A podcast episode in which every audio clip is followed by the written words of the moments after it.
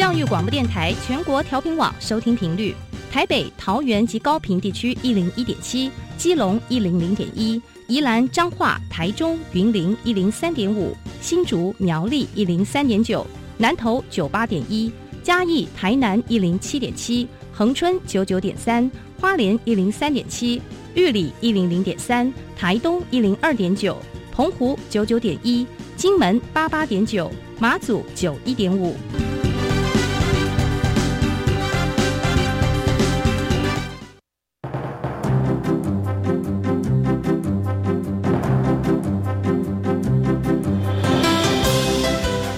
湾的教育要怎么做，才能使孩子面对未来的社会呢？当我们期待孩子改变的同时，也期待教师的教学方法跟着改变，家长的观念也一起改变，一起携手，协力同行。谢若楠老师带您探索自发互动共好的十二年国教新课程，听见台湾教育的改变。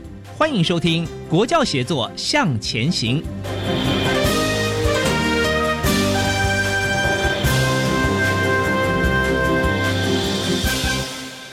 国教协作向前行，欢迎听众朋友在周三的晚上一起收听我们的节目。我是若楠。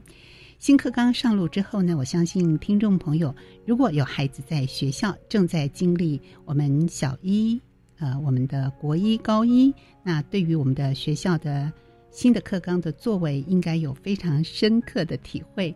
那很多的家长呢，对于教学现场的现况啊，有些感觉。但是，更多的家长对于我们即将在一一一学年实施的大学考招制度，还有我们学习历程这样的一个过程的变化，仍旧是有很多很多的想法，很多很多的疑惑。今天节目当中呢，我们就为听众朋友特地邀请到基隆市立八斗高中黄志成校长，在节目中来跟听众朋友一起讨论喽。校长您好。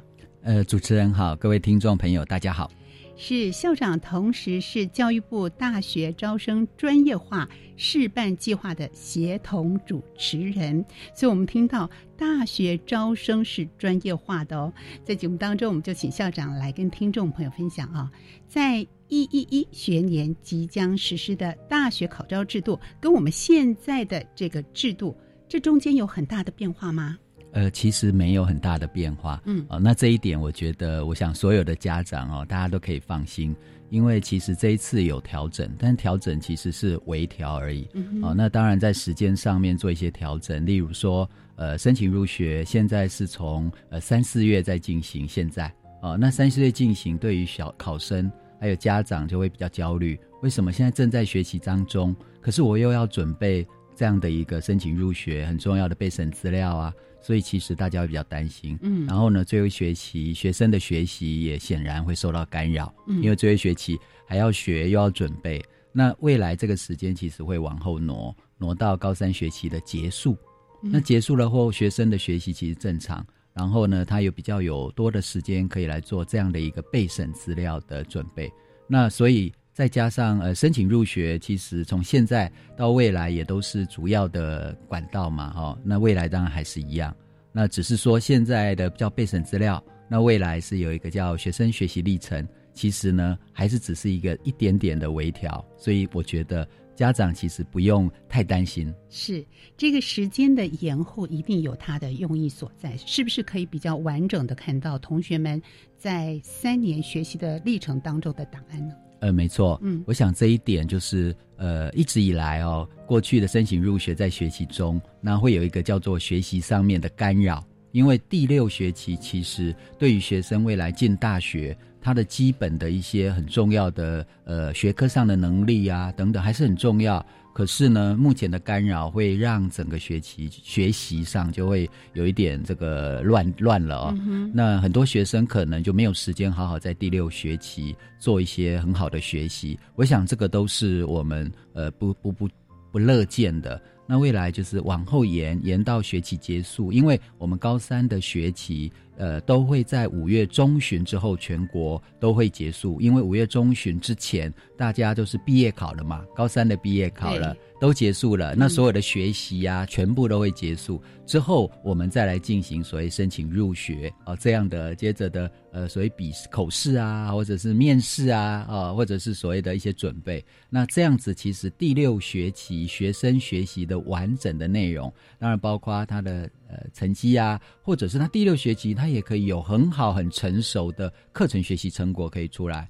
呃，各位可以想想，一个孩子从高一到高三，其实他能力最成熟、累积到最丰富的时候，其实会是在他第六学期。嗯，那我们让第六学期有一些成果，让孩子呢可以有机会把这个部分呈现出来。而且第六学期有一个非常好的地方，就是因为我们的学测刚提到了，这样不用担心。这一次其实真的是微调，因为我们学测的时间点跟现在还是一样。对。哦，都一样嘛，就是大概在一月底，也就是说寒假的时候。那大家可以想想，寒假的学测已经结束了，第六学期其实是最没有学测压力，也就是我们所谓的考试压力的第六学期。如果有一个比较完整的学习学习，哦，让孩子可以在这里展现出自己的作品，所以第六学期其实是一个非常棒呃，因为没有那么大的考试压力嘛，就不必。呃，说啊，我要花好多时间在所谓的准备考试上面，那他就可以在学习历程的成果档案这一块有很好的修正、很好的准备，然后来呈现出来。所以我觉得这样的一个时间点，除了是让学生的正常六学期完整，其实也可以好好的为他所谓的学习历程档案、测测成成果比较展现的丰富。是，所以这是看到过去以往几年在这个阶段的时程的安排上，可能产生了一些困扰啦，或者是没有完整的将学生的学习历程呈现出来，所以这一次就是微调而已。他入学的管道方式还是四个，就是特殊选材、繁星推荐、个人申请，还有考试分发。还是一样的，还是一样的。是那主要呃申请入学的名额是整个哈主要的名额趋势是在这里没有错。那我刚刚提到了家长学测一样，就是在同一个时间点。那学测其实它的考科跟现在来讲，它就是减少了考科，因为现在的学测其实是五科。哦，那当然，不过从去年开始是已经五选四了，然后未来就持续的，就是推动五选四。那为什么要降低学测的考科？因为我们都知道，孩子其实他的个别能力啊，因为我未来可能要读理工，那理工当然可以再分机械啊、资工啊，或者土木啊、建筑等等。那孩子其实他自己专长的。部分会不太一样，所以我们应该让孩子从考试这里就不要说要求他哦五大科都一定要，因为毕竟他的能力或者是他自己的优势是不太一样的。所以呢，这一波有五选四，我觉得是很符合我们所谓说孩子的适性多元，那也适当的让他在考科上面也有自己努力优势能力的展现。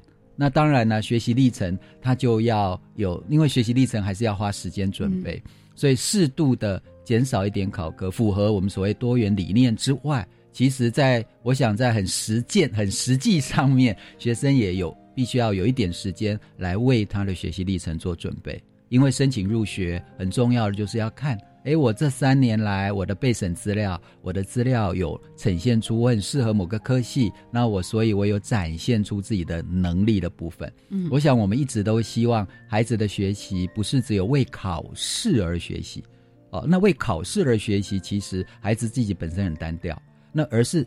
为培养孩子的能力而去进行教育跟学习，是那我觉得是让他在学习档案能够呈现出我是有某些优势能力。我觉得能力这一块是一个非常非常重要教育的一个方向。是一方面，我们希望孩子能够经由这样五选四，然后适性多元的一个发展，同时呢，也让每个孩子慢慢的培养出长出自己的能力。我们也希望看到孩子的特质在大学端这边是符合的啊。所以在这样的一个过程当中，我们的同学们。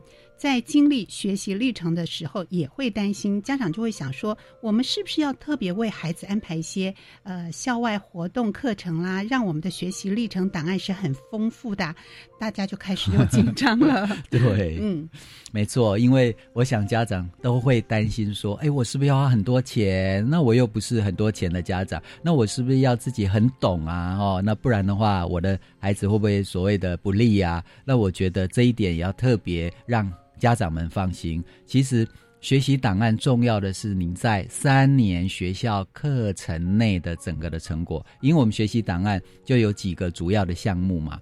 第一个当然就是你正常在学生在学校学习的成绩哦，那这当然你要认真学习，不可能说呃我就在随随便便混嘛哈。第二个很重要就是说你在课程当中的成果。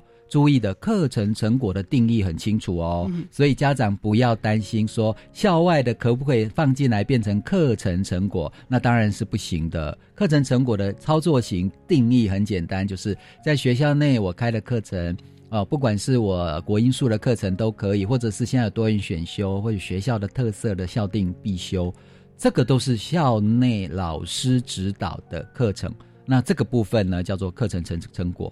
也就是说，我刚刚提到的校外的补习啊，或者校外的某些成果啊，哈，某些外面的，或者是爸爸妈妈他帮他做了成果，可不可以放进来？No，打叉叉，这个都当然都不行。那另外还有一个很重要，就是自主学习，因为这一次呢有弹性课叫自主学习，那个也是校内安排叫自主学习哦。那自主学习的整个那个呃看到的历程啊，或者是自主学习学生学到的成果哦，来展现说，哎，我的自主学习我探索了什么？不见得自主学习不见得每一个一定要有一个很漂亮的所谓的专题的成果，嗯，但是那个探索的过程会是自主学习，希望孩子呢去呈现出来的。那这个也是校内的哦，哦，不是校外的所谓的你自己去哪里的。那所以我是觉得。呃，以刚刚我这样的说明，呃，各位家长一定会发现，校内的学习其实是最重要的，而且扎实，好的品质，不在于多，哦，那不在于说哦越多越多，因为我们不是用按件计酬，就是 哎，我今天多做了三件五件生 no，哦，大学呢，我们在招生专业化。专业化很清楚的，就是选到适合的高中孩子。嗯，什么叫适合呢？其实不是多，大学很清楚，大学是要看到，哦，哇，我看到它有一个亮点，而这个亮点呢，可能从一件两件我就可以看得出来了嘛。所以呢，值跟您能够找出自己哦，探索自己的方向，即便。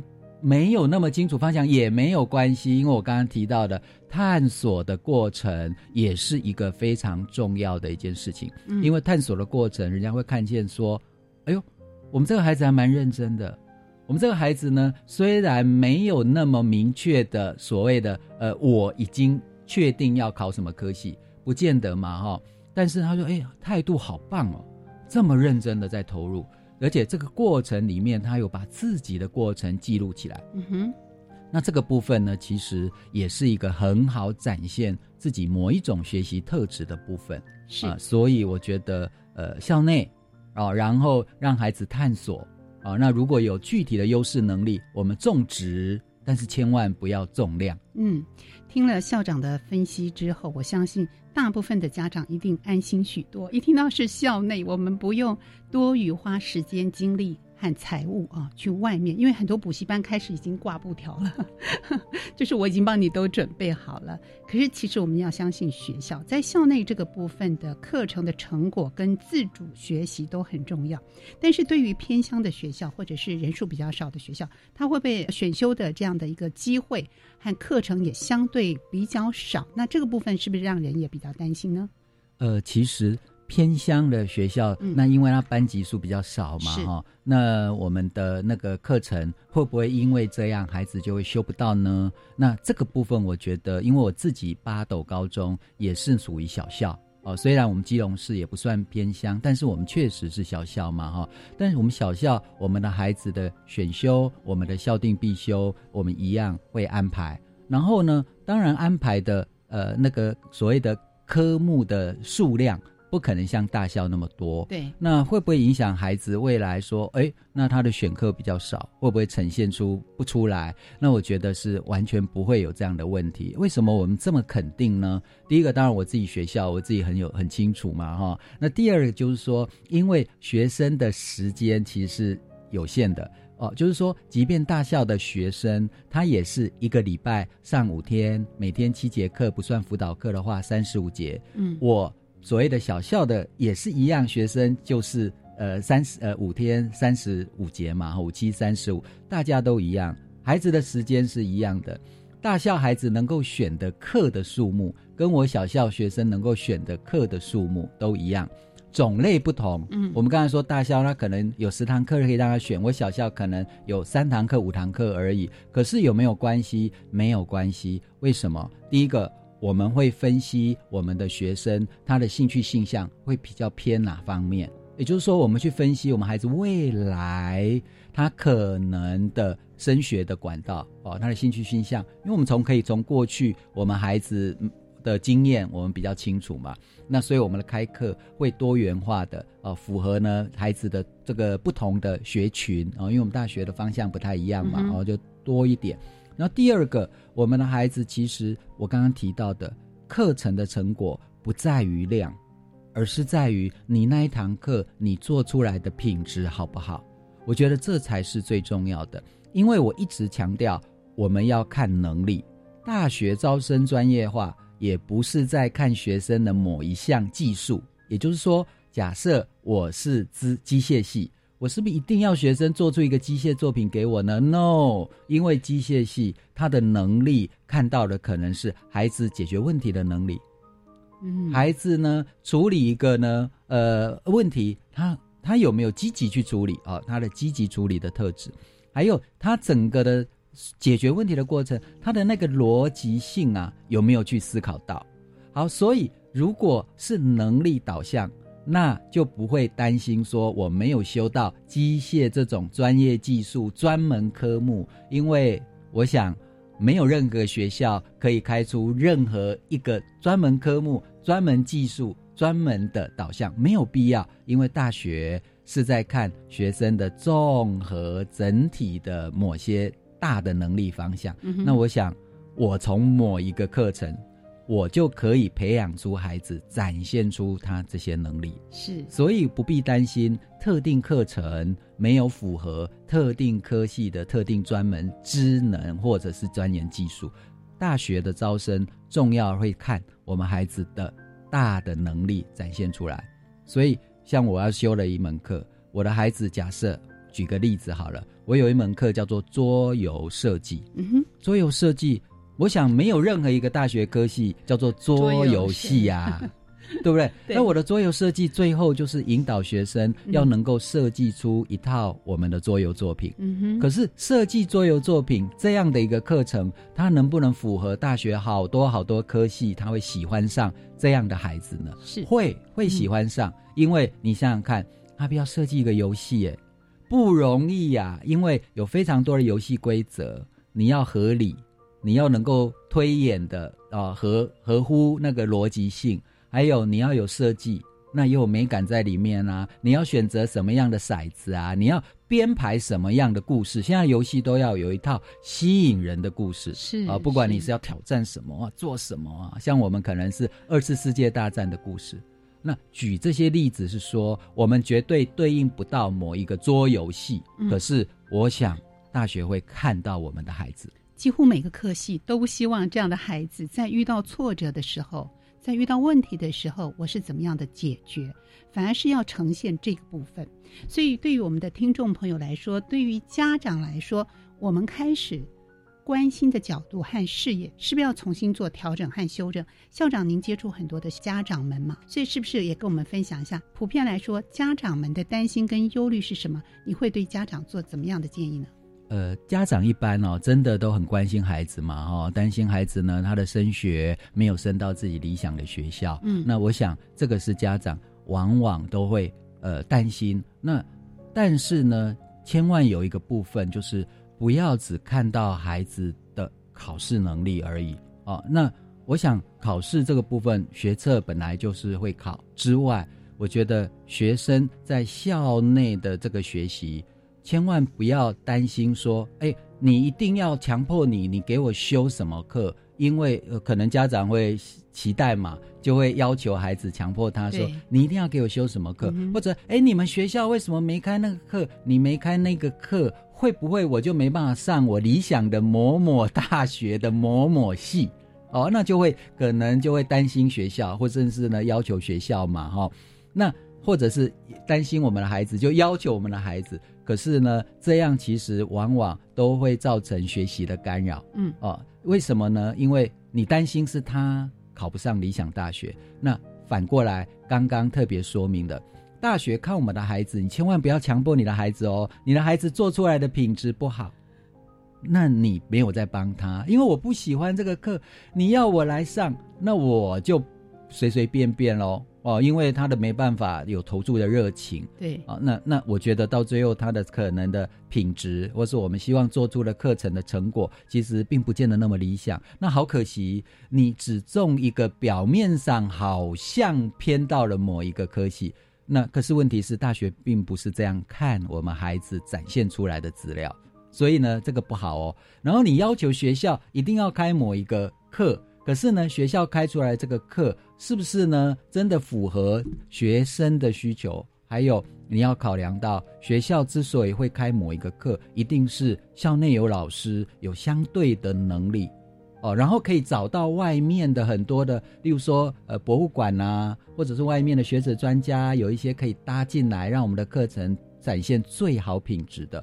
而如果你打乱了学校，就不不不行不行，你那个课不要开，你你你一定要做？那其实你也会让学校本来适合这个学校，然后有好的师资投入，相对资源可以来整合进来的这个课程，那很可惜，可能就会又不见了。然后呢，又弄出了一个不是那么擅长学校本身哦，那资源因为很多的课程是要。很多的单位的合作，不只是学校老师，还有一些资源要进来。那这个部分都会让整个会乱了。对学生来讲，不见是不好的；对学校来讲，也不是很好。那主要是，呃，可能大家会误会，就是一定要贴近某一个特定科系、某特定专门技术哦。听起来这个名称要非常的接近，对，一定要听起来要某个系。是，其实大学招生专业化，就是同时这个计划在进行的。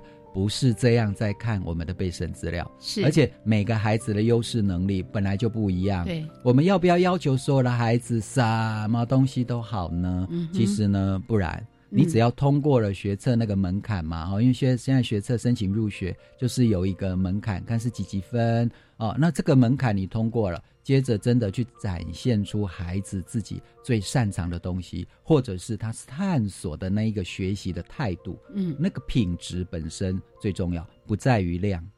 是，所以我们应该看到的点，我们应该关心的角度到底在哪里？今天经过校长的说明，在我们的脑海当中，我们再度的沉淀一下，思考一下，我们就知道。我们身为家长的角度，应该如何来协助孩子们？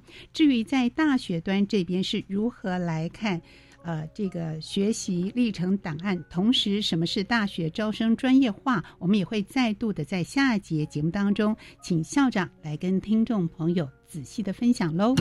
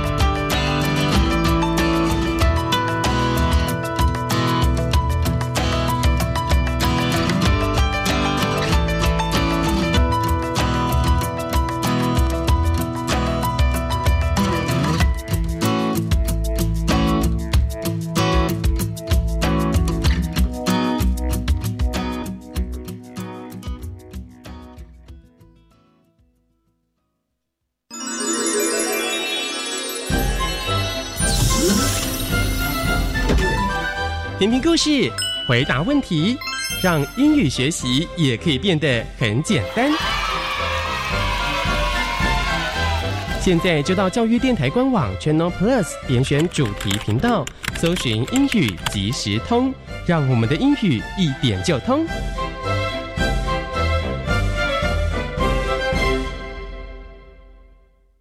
我们要去哪里游泳才好呢？应该要去有安全防护设施和救生员的地方游泳才安全呢。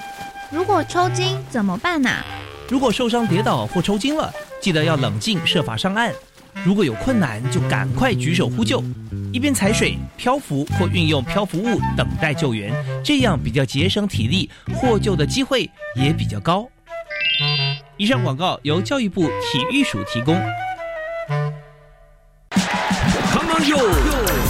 明用电不藏私，节电招式交给你。冷气二六到二八，搭配滤网固定洗，老旧家电旧换新，任明标示最放心，守住荷包最开心。哟哟，聪明用电好习惯，随手关灯一指按，待机电器定时关，冰箱储藏八分满，做好做满 Number One。更多节能小配博，请上节约能源园区网站查询。Let's go！以上广告由经济部能源局提供。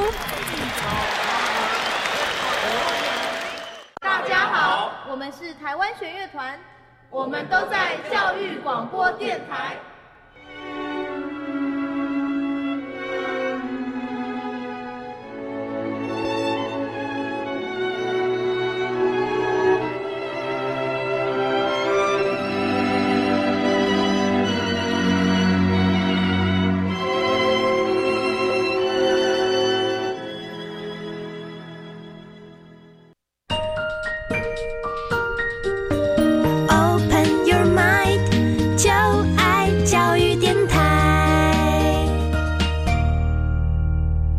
教写作向前行，在今天节目当中，我们为听众朋友邀请的是基隆市立八斗高中黄志成校长。校长呢，同时是担任教育部大学招生专业化示范计划的协同主持人。我们在节目当中跟听众朋友一起来讨论了，就是学生学习历程。那么再加上我们大学招生专业化的变革之后，我们怎么样来协助孩子们学习？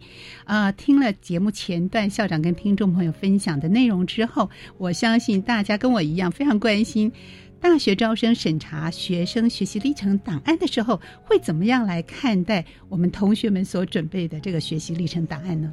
呃，这一次哦，新的考招哦，我们现在叫做审查资料哦，就是学生呢就是要写呃准备一些审查资料嘛。可是呢，现在的准备审查资料，未来我们就叫做学习历程档案。那学习历程档案，当然未来会有个资料库的系统。现在是没有的，嗯，所以呢，现在学生在准备上面是很辛苦，因为他现在高三。哦，他就高三下，啊赶快啊，把过去都不见的东西想办法弄出来。可是你知道吗？孩子有时候很多东西都不见了嘛。以前有的时候就是往资料夹里面塞塞塞。哎，对对对，很多没有经过整理。没错没错。然后高三下啊，赶快啊，做个同整。那我们发现很多孩子真的很多东西，你叫他生出来，他说我不见了怎么办？哈，那等等。可是未来就是学习历程档案，它很棒的就是你平常平常就在每学期当中，学校呢就会帮助孩子提醒他，你就要把你的东西给上传。哦，那当然包括课程学习成果的东西可以上传，或者是你有一些很好的优秀的表现，你上奖状你就平常就可以上上传，到最后呢所有东西都在。然后大学从这里面，然后因为会有件数的限制啊，避免了大家做军备竞赛嘛，哦，这个很可怕。所以呢，其实整个呃大学要看待的最多呢，课程学习成果也是只有三件嘛，对啊，这个等等这样做一个限制。那多元表现呢，就是大学最多就是看实践，那这个都是很好的事情。然后学习历程档案就会是很好的一个平台，让孩子平常就可以准备，那就可以放进去。那但是最重要的是，我们难免都会担心说，大学你有没有好好看呐？看的仔不仔细啊？哎，对呀，你有没有好好去看？那你能不能分辨得出来？对，那你会不会很偏心啊？哦，会不会不公平啊？等等，对呀，那会不会？呃，因为都好多个教授，每一个学生。起码都会好多个教授来去做评比嘛，因为这样才会公平，因为不能一个人就决定了嘛。那不同的教授到底有没有呃有到底他们是怎么样看呢？会不会有人很随便看啊？落差很大等等。我想这个都是所谓的审查的品质。那其实大学招生专业化，因为未来是有一个档案资料库，然后就结合大学这边，同时也希望让各个科系，因为我们到最后是以科系为单位啊，那我们就去投六个六个科系嘛。那每个科系在大学招生专业化下面，就会要求这些所有大学的这些科系们，大家呢科系的老师教授，大家要去研议一个怎么看待未来学生学习历程、学习资料哦，怎么看待学习资料的一个共同的指标。嗯，啊，也就是说，我们不能够没有商量，而且这个商量必须要正式的，就是大家各科系的教授们，大家去研拟。联拟之后呢，就是有一个共同的标准。那教育部这边透过计划，就是呢来去呃定定啊，希望各系那也要求各系啦，要定出这样共同的一个审查的指标跟标准。那原因是什么？因为我们要商量啊，商量之后我们要达成共识啊。哦，没关系，大家不同意见，那我们就一起商量。那未来对于学生整个的共同的审查。那就可以比较有一个一致性的原理原则跟一个一致性的方向。是这样的一个评审机制呢？呃，甚至如果这个高低差分在十分以外，它系统也会自动弹出来啊，哎，让再回到这个教授的审查机制里面再重新的讨论。所以它是有蛮细致的一种专业化的一个评选的标准。没错，就是一个 SOP，嗯，哦，这样的一个过程。像刚刚主持人提到的，有一个小细节，可是这小细节也是这个专业化里面会重视的。除了刚刚讲说共同研拟，这个我们的叫做所谓的呃评分员的训练，比如说评分员大家要有共识，而且要对于自己的标准或方向要很清楚。这研拟的过程就是在凝聚共识。也在做评分员自己的一个训练，是然后刚刚讲差分这个部分，就是那万一差很多呢？因为如果有前面这个共同讨论的共识，这个问题其实在前端就会解决了，会比较少，难免有哦。所以共识讨论很重要，但遇到真的有不同分数的差别，没关系。还有一个就是，哎。差太多，那就要再重新讨论哦。就你跟我，我们两个就再重新讨论，叫差分。我想这个小细节其实就是一个 SOP 流程，但是直性的 SOP 流程，而不是看积分的 SOP 流程，不是只看分数，哎，不是看说你多见的就是多分啊，不是这样子的哦。就是直性，我们要怎么看待学生的能力？那个要有共识，但是绝对不是说哦，这个学生他送了两件，他送了三件，他写出了自传字数比较多，或者是呢他的什么东西呢是比较多的，我想都不是在看这个东西，嗯，而是在看学生呈现出来能不能展现出自己适合这个科系，还有能力的部分。那我们可不可以举个例子？就像这校长在节目前段讲的，我们如果用桌游的设计的话，这样的一个学习历程呈现到大学端这边，我们这个评审的老师们是怎么样看待这个设计？会看到里面的内容，看到什么样的亮点呢？因为呃，大学在做招生专业化，如果以我学校有开的其中一门课叫桌游设计，嗯，那大学他就会看到说，哎，这个学生有一个作品。然后这个作品本身呢是一个一套桌游的，那我们当然学生就会呈现这个桌游作品啊，透过呢这个学习档案，然后呢那写出一个像整理成一个 paper 这样。然后呢，上面有一些文字叙述我这个桌游是怎么玩的。然后呢，桌游的设计，那我自己设计的的发想的过程是什么？那我这个桌游有去参加全国性的比赛，那我这个桌游得到全国性比赛的什么样的一个成绩？然后来展现出我这个桌游的品质。那大学这时候看到的就是说，哇，这个学生自己有这样的一个桌游作品，而这个桌游作品里面，他重视的是学生如果设计嘛。那如果我们孩子把这一个呢，去假设他的科系是跟设计相关的科系，那我想他就会把自己这个作品的设计的部分展现出来啊，因为我们的孩子在投各系，除了课程成果之外，还可以写一篇叫做学习历程自述。嗯，自述的意思就是说我这三年我学了什么，所以我来投你这个科系嘛，叫做学习历程自述。这个自述就是说，哎，我可以写。一一个一个一个描述，我这三年学了些什么东西，那所以是很适合这个科系，那他就会大学就会看到学习历程自述，说哦，所以他在设计上面他有什么想法跟理念。啊，那这个是否设计相关的？那如果呢，它是其他的相关科系，所有设计还可以呢，是逻辑上面的一个表现，因为他很重视的是游戏玩的一个过程，那一关一关一关的过程，你一定要让它扣得很紧。所以呢，可能重视逻辑的相关的科系，他就会看到说，哦，原来这个孩子这逻辑的设计其实是非常清楚的，因为他编排了完整的一个故事。还有怎么玩骰子要骰几个，然后会怎么走，走了几步会遇到什么问题，他必须要做什么样退回前进，然后呢又可以跳到哪里等等，挺复杂的。所以呢，像这个整套的在构思那个游戏的逻辑，其实也会是很重要的，可以被呃逻辑这一块啊可以被被看见。那大学其实就会看到这个部分，因为我。在学生学习，我自己可以写我自己的字数嘛？嗯，那我就会可以再强调这一块。嗯，所以呢，其实呃，那如果你又跳另外一个说比较心理的，因为我们这个游戏是非常重视游戏者他有没有喜欢，你能不能吸引他喜欢？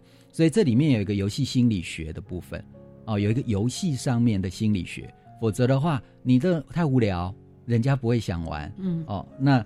这个部分你也可以去呈现你的游戏心理学是怎么去呈现的，因为我们这门课有专门是谈游戏心理学，那这些等等你都可以结合学生自主在学习历程自述，然后又有一个作品，然后你是有真实的作品去呈现出来，而不是空口说白话。嗯，那大学他会看到，然后呢去了解说，哦，原来孩子你展现出这些相关的科系，所以你当然就来投。我我重视的这方面的啊的的大学嘛，那他就可以这样去看到孩子的作品。那还有一个是多元表现，对，多元表现就是说，那学生呢可能有些社团呐啊，或者是有一些活动啊等等，他投入到课程以外的嘛哈，就是志工啊等等，那个部分学生也可以写一篇叫做所谓多元学习表现的重整心得。那这个都是高中学生很好去展现自己。总体性的来去呈现我自己对我自己这三年学习上面的特质，透过这个呈现出来。但重点是，大学他会很希望看到你不是只是空口说白话，也就是说，你不能留为作文比赛这一个东西。不，目的不是要你写一个作文比赛，那是没有用的，因为它不是在作文比赛，是要展现出你三年来你的学习有什么。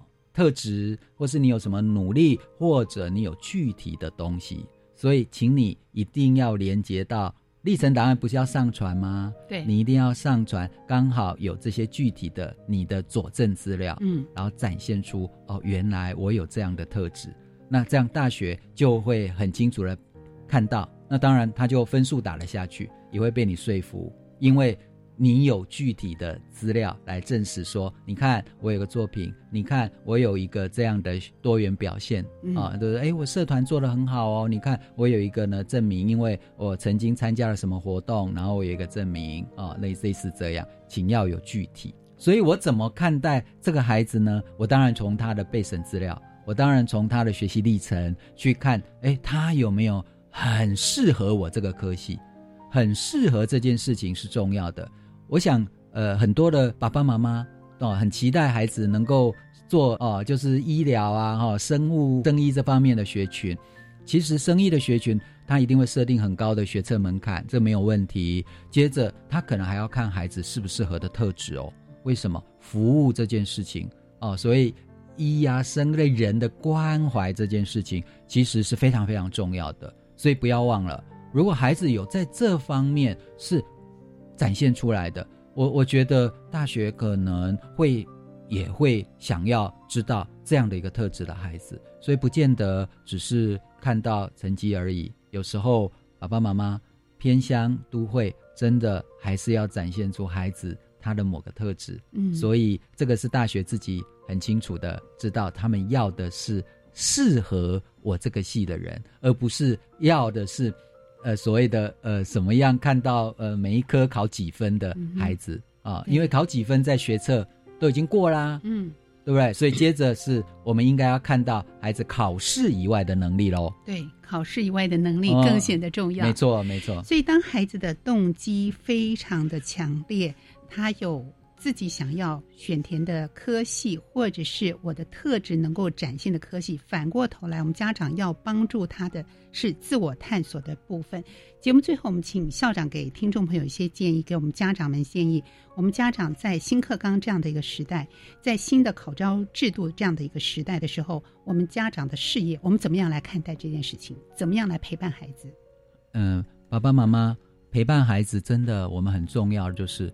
孩子未来哦，他真的必须要让他自己探索。我想探索自己、认识自己，而不要说只是用我们家长的角度安排，帮他安排。因为呢，孩子进大学之后，他的学习才是我们未来要出社会前最重要的那一个阶段，大学对不对？因为接着他要出社会了，所以呢，其实要好好的及早让他在高中课程里面有探索，然后找到一个在大学里面，然后学。呃，有动机，有学习动机，然后他有机会可以在大学里面真的能够投入，学到很好的专业技能啊。当然，培养人际关系啊，这种各方面的啊，所谓呃社会的技巧啊等等。那这个对于孩子来讲是非常重要。所以陪伴孩子第一件事情，请爸爸妈妈一定要跟孩子沟通哦，然后要尊重孩子在想什么，这件事情是非常非常重要的。那有时候孩子是。最多的时间是在学校嘛？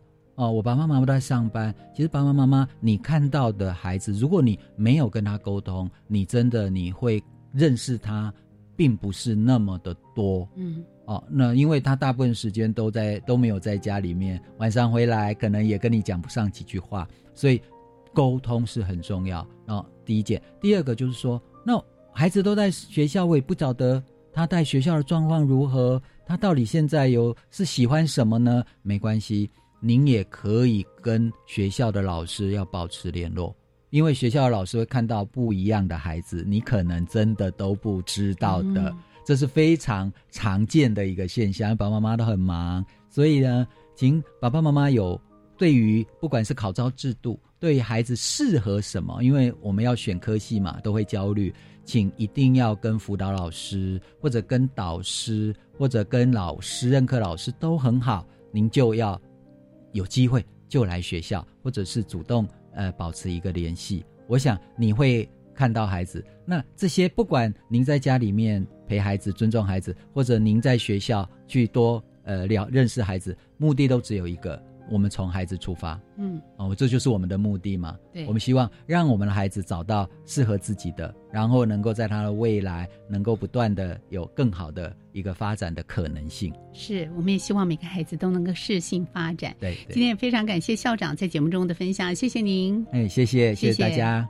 节目继续，我们邀请听众朋友一起来收听由伊人为我们直播的课纲交流道。老师、同学、家长们请注意。关于十二年国教新课纲的疑难问题与解答，都在课纲交流道。欢迎来到课纲交流道，我是伊人。在过去的许多集节目中，我们已经多次的探讨过，哎，关于高中同学要升大学所必须准备的学习历程档案中，必须包含什么项目啦？它的目的、用意为何等等。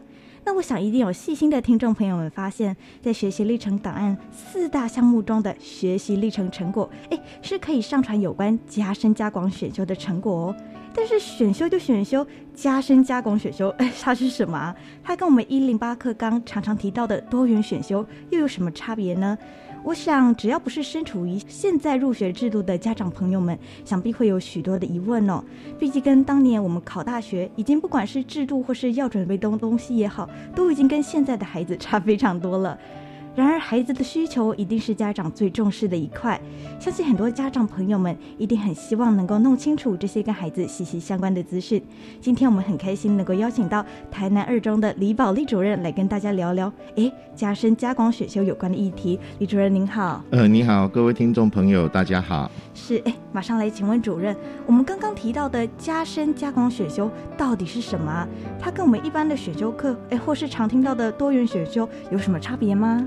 加深加广选修呢，原则上来说是有固定领纲的，它跟一般的多元选修完全不一样。嗯，学校的多元选修是由学校老师自行开设的一个课程，满足孩子他想要多元化的选择。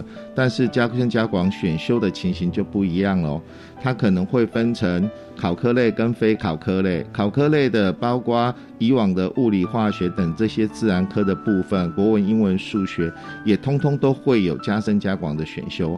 那这些选修它存在的主要功能，当然就是希望孩子能够分项学习。如果大家还有印象的话，我们传统大概就会把学生分成自然组、社会组，或者是第一类组、第二类组、第三类组、第四类组。一零八课纲最大的不同点就是希望能够用选修来取代分组。那选修如何去取代分组呢？就是透过加深加广的选修。嗯，那这些加深加广的一个选修，他会希望说，在未来孩子探索个人兴趣跟性向的过程当中，能够连接到自己喜欢的一个校系，还有自己想要学习的科目。这一点跟以往套餐式的组合是有很大的不同。那套餐式的组合就是，当你是属于社会组的学生，你很有可能就一定得去修历史、地理、公民等这些科目，然后国文、英文、数学都会变成是必要的主科。但是，就有一个想要读文组的学生，我可能不需要数学这一个学科，那我的数学也要不要修，可能就不尽然了。那在未来以前的话，我们讲到说这个部分你全部通通都得修。但是在未来是不必要的，而且在数语的部分，它也不会列入所谓的指定科目考试，所以在这种情形之下，就会变成孩子的选择变多了。我们大概可以打一个比方来说，如果以往是采用麦当劳的套餐，那现在呢，我们要的就是一种单点，好，你喜欢吃什么你就点什么，比较像是。把费的一个形式，对，它就像是一个把费的形式。那这一点是当然最主要的目的，还是希望能够去让每一个孩子都能够达到适性学习的目标。嗯，确实是哦。相较于以往就是套餐式的选择，我们这种把费形式，我更能够选择哎自己可能需要什么，我想要学习什么。了解了加深加广的内涵之后，接下来想要请教主任，那为什么高中生大学会需要看这部分的学习成果呢？它有什么特别的因素会让大学的老师特别重视吗？有关于这个部分，我们可能就要先来理解一下目前的升学管道。嗯。目前升学管道最主要在普通高中的部分有四个升学管道，一个叫特殊选材，一个叫繁星推荐，然后另外一个呢就是申请入学，最后一个就是考试分发。那申请入学里面是大中，他可能会去参采到。呃，学生学习历程档案里面的一些资料。嗯，那学生学习历程档案是学生在高中三年的学习成果。那这里面它会有一项是修课记录。以往如果没有这些修课记录的话，可能非考科类的加深加广，例如像资讯科技或者是艺术生活，没有人会去在乎它。可是呢，未来大学端可能要去参考学生这一方面的修课记录，不是说你一定得有。只是说，他要从这些学习的过程当中去了解学生他在高中学习了什么东西，那这里面就会去牵涉到说，哎，加深加广的选修，它其实是会影响学生的升学进入。那当然最重要的就是学生个人的兴趣。而如果你没有兴趣，然后为了要去考上某一个学系，然后去修某一个科目。其实这就有点勉强，不需要为这样的升学进入去铺排，因为你也不太确定未来自己是不是能够朝着那个方向走。如果学生能够按照自己的兴趣来做选择的话，这一方面反而是更好的，因为他会知道说什么是适合自己，什么不适合自己。是，哎，也就是说，加深加广选修能够展现出学生本身对于某项科目的擅长以及兴趣，对吗？像假如说我对自然科学的科目哎比较感兴趣，未来大学想就读相关的科系，那么在加深加广选修中，哎，我就可以多去选择跟自然科目相关的课程，一来增加自己的能力，补充了校定课程以外的知识；二来在之后的学习历程档案中，哎，我把这个经历写进去，也能让相关科系的大学端知道，哎，我是对你们这个系所和你们这个系所的授课内容非常感兴趣的，我是有相关能力的人，哎，是你们需要的人才哦，让大学端更能够看见自己。所以在大学参才的这一块里面，加深加广其实是非常重要的。而且最后面的一个升学进入叫考试分发，考试分发里面它其实有考科类，有七个考科，它是会列为考试，包括历史、地理、公民，还有生物、物理、化学以及数学甲。那这七科将来考试的时候会去用到。如果呃学生自己本身学习的相当不错，他也没有依循了申请入学的管道来入学的话，也无妨，因为他可以透过考试的方式，然后来让自己以考试分发的方式进入到大学。申请入学是目前主要的一个入学管道。那申请入学的部分，他会去看到学生的一个呃。修课记录就是学生学习历程档案里面的修课记录。那这些修课记录可以很明显的看得出来，大部分他会去参采的，除了固定必修、校定必修、多元选修，当然加深加广也一定会被安排在里边。那这些东西呢，它就会变成是大学端他们参考的依据。学生的修课记录，他会去呈现出这个孩子在高中的时候如何学习这一个科目。那如果是对一个学生来讲，我对这个科目我非常有兴趣，我也很喜欢。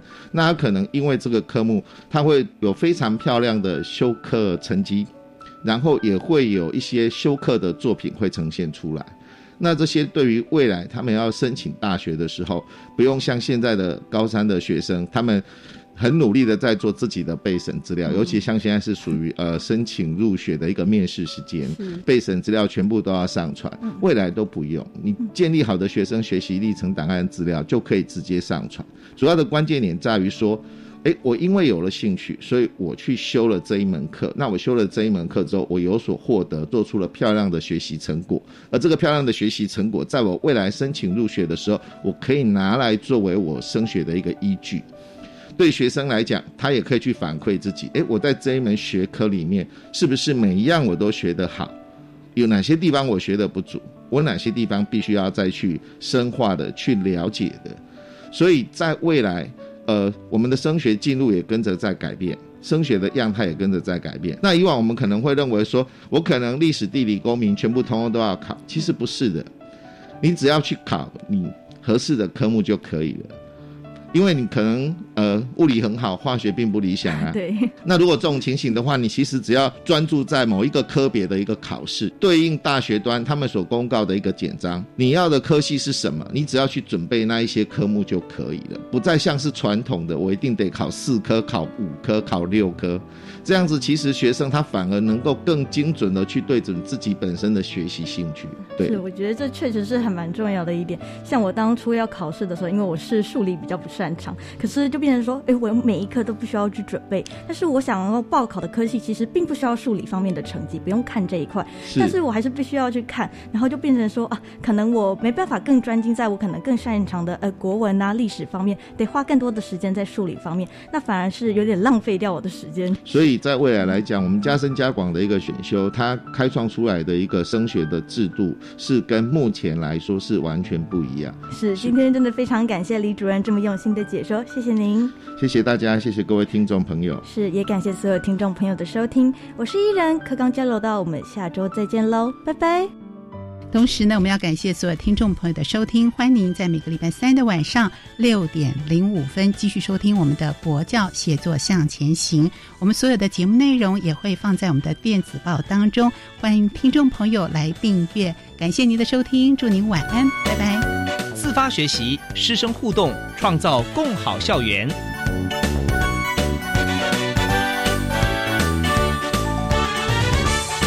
国教写作向前行节目。由教育部提供。